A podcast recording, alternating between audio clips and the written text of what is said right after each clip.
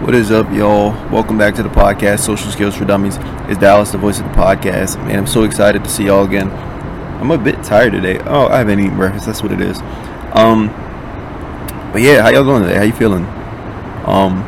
Today I just wanted to keep the episode brief and simple. I got a lot to do. I've been waking up these mornings like, you know that scene at the end of Call of Duty, Modern Warfare 2, where they go over the waterfall, and then like, you know, you waking up and there's blood all over your screen. Like, yeah, I be waking up and there's fire everywhere. You see Captain Price or Shepard, I don't remember who it was, stumble across the screen. That's kind of what I've been waking up like. If y'all younger and you don't know that, that's crazy. But yeah, that's what I've been waking up like. Just like, dang, like I gotta get after it. I gotta twist my hair today. I gotta go shop for food today. I gotta make the food, like 3 meals for lunch, breakfast, lunch, and dinner. Like, man, like I gotta do basically everything. I'm sorry if I'm hitting the limit on that mic, by the way. I gotta go to the gym, do yoga, hit the heavy bag. Like, I just had to meditate for 20 minutes. I gotta get this podcast done. Like, man, these days are packed sometimes. So yeah, I'm moving quick. Like, I only got like 4 hours, and I gotta work 8-9 hours, man. So be getting after it. But today in this episode, I want to just talk about a marketing concept. Talking about it's whale bait versus minnow bait. I think one of the first stories that kind of blew my mind was the story of, I think, Russell Brunson. Like, if you read his book, Dotcom Secrets, I don't remember exactly what book it's in.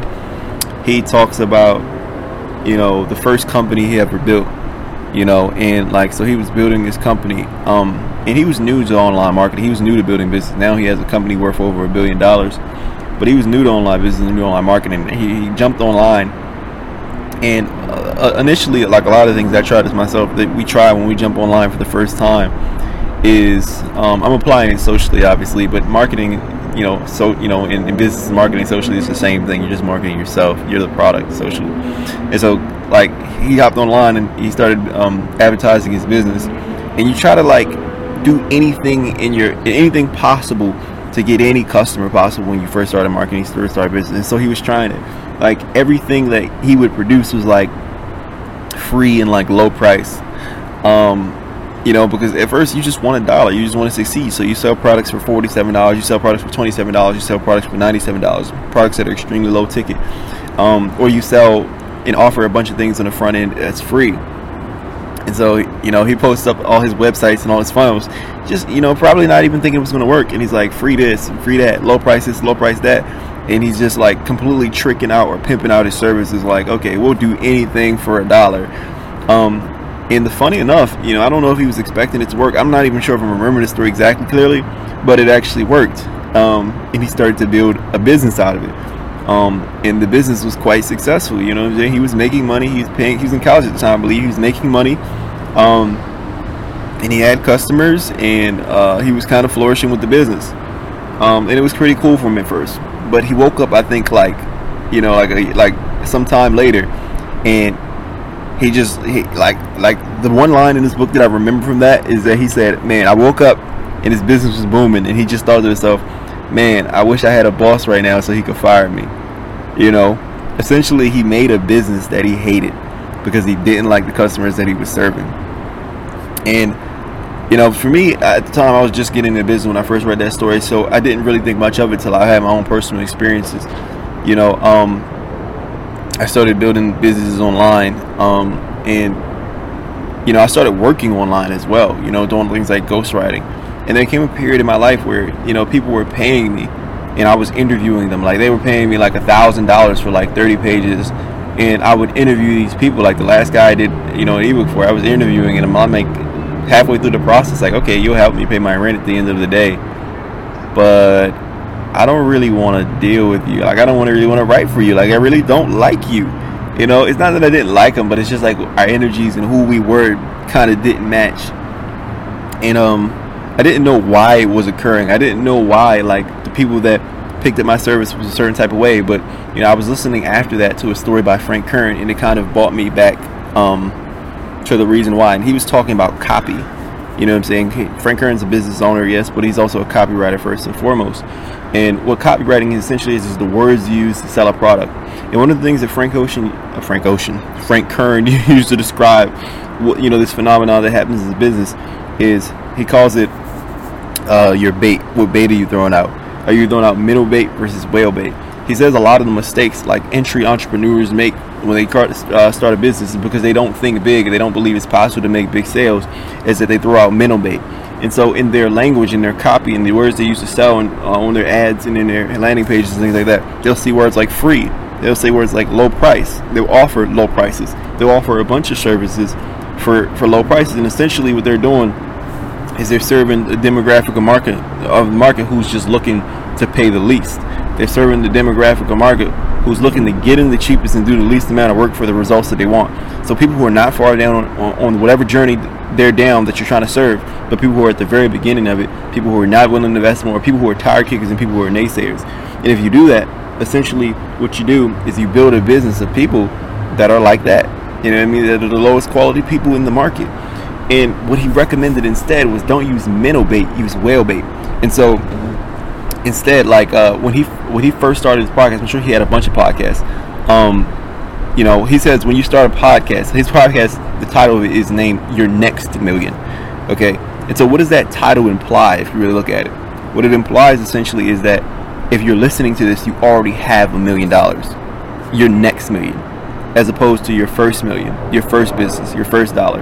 And so that's the difference between minnow bait and whale bait. It's like the words you use, what audience is it calling out to? You know, is your product saying free course on how to make your first online business, or is it saying like how to make your next $1 million, how to go from $1 million to 10 million? You know, the copy that you put on your business, it doesn't seem like it matters, but the specificity of it points out and directs a certain audience into your life, into your business that you will eventually go on to serve. And so that concept was something that blew my mind, and it made me realize, like, what am I leading with in the copy? What am I leading with in the marketing? And so I say that story to say this. It also makes me realize, like, in life, you know, what am I leading with when in terms of people? You know, because as I've grown up, as I've gone through the levels of energy, as I've developed as a person, you know, certain bait affects me very differently. You know, I remember at the beginning of last year, or the beginning 2 years ago, I was in a pandemic, and I didn't really have a gauge for what I want in a person, what I want in a friend, what I want in a romantic partner. You know, when you're young, guys, you have to build this skill. You have to build the skill of differentiation. I want you to say that word. Say differentiation. You have to differentiate the wheat from the chaff, essentially. I don't even know what that quote means, but you kind of get the vibe of it. You have to differentiate, like, quality versus non-quality, essentially. What qualities that you want in the person, and what won't you sacrifice? And then you have to design bait in order to gather that person, because not all baits work equally. So at the beginning of the panic, I was in, and when I first started working, like, I'm like, you know, anybody's cool, anybody's my friend. You know what I'm saying? But living life and growing through my energy, I started to realize, like, becoming a more quality person. I started to realize the boundaries that were important in my life and how these boundaries were either maintained or violated based on the quality of the person that I maintain.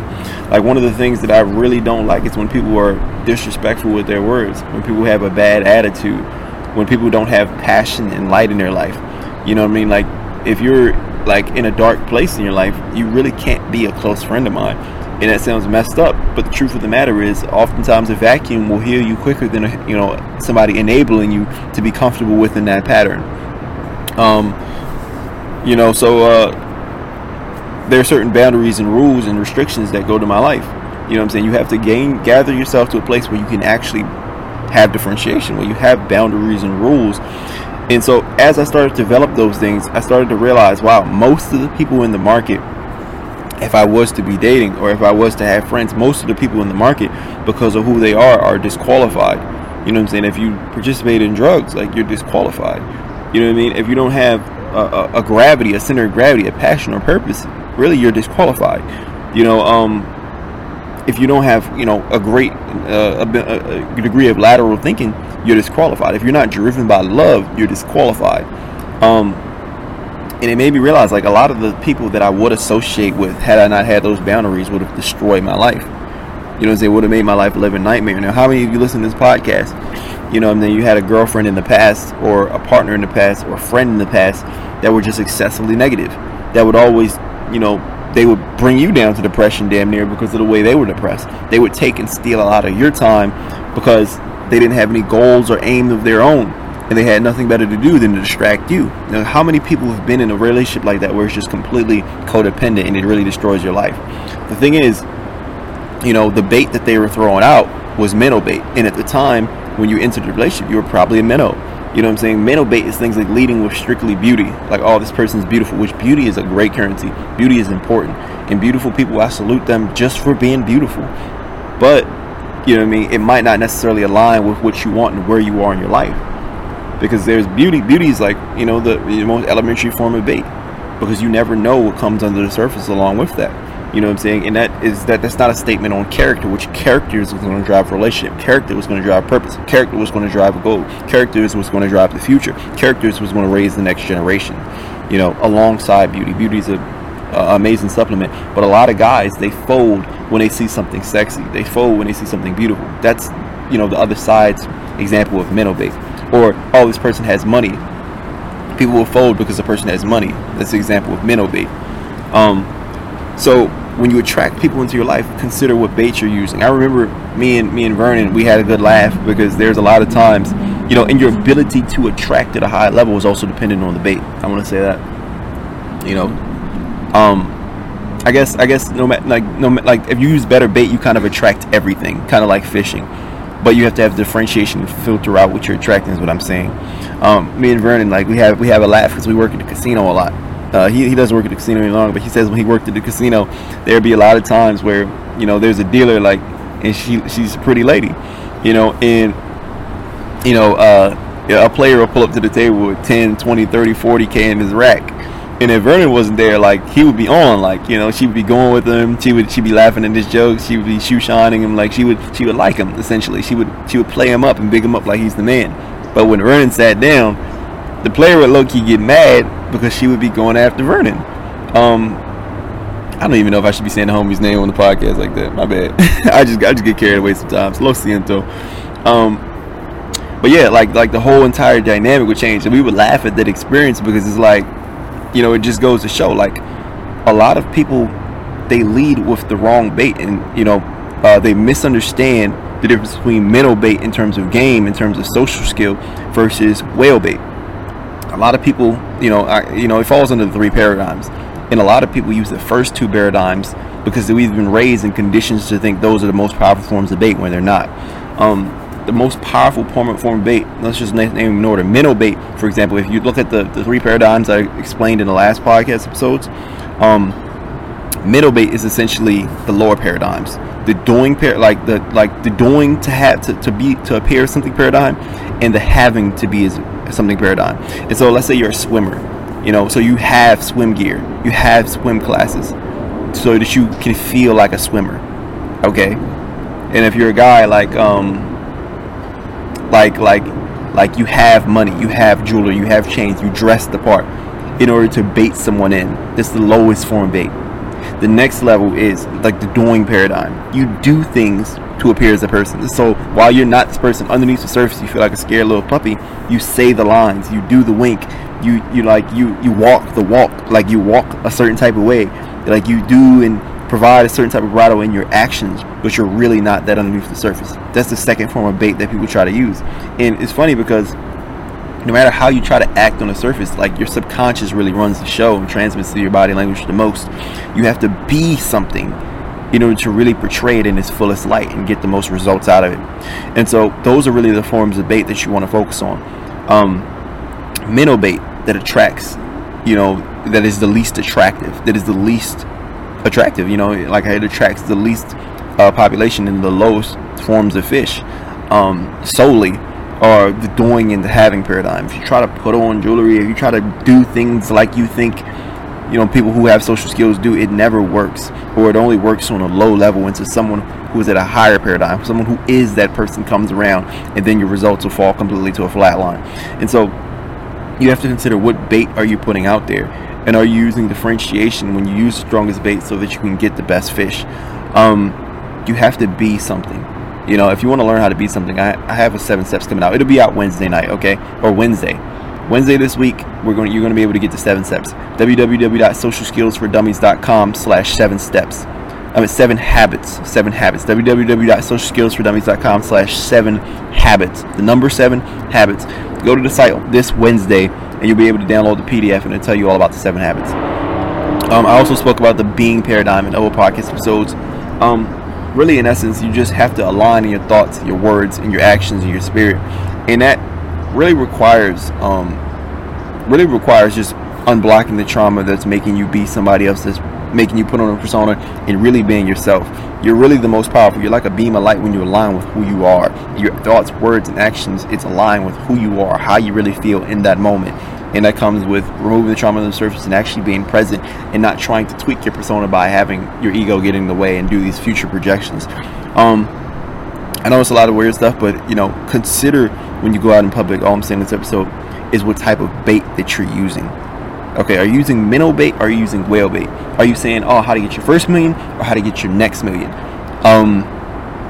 You could see this in people who probably dated a lot. People who date a lot interface. People who have a lot of women in their life, like people who have a lot of money in their life, they interface with the world in a different way. They're not as desperate. They're not as coming from a place of lack. They're coming from a place of fullness, a place of authority almost, a place of non-neediness. And this fullness and completeness of spirit is the strongest type of bait, and that's why people who win more. They say, hey, the rich get richer. No, the rich get richer because they use different types of bait, because they do different types of deals, because they're not at the level where they're just coming from a place of lack, like, oh, get this for free, please, I beg you, like, be a part of my, that's not what they do. So be aware of what type of bait you're using. That's what this episode is about. I'll be back with some more fire tomorrow, but I hope this one was good for you. This one was kind of just off the cuff. Like I said, I have a bunch of things to do. But I appreciate you so much for listening nonetheless. This is Dallas, Social Skills for Dummies. Go to www.socialskillsfordummies.com/7, the number 7, habits, on Wednesday. Okay, I appreciate you so much for listening. Thank you.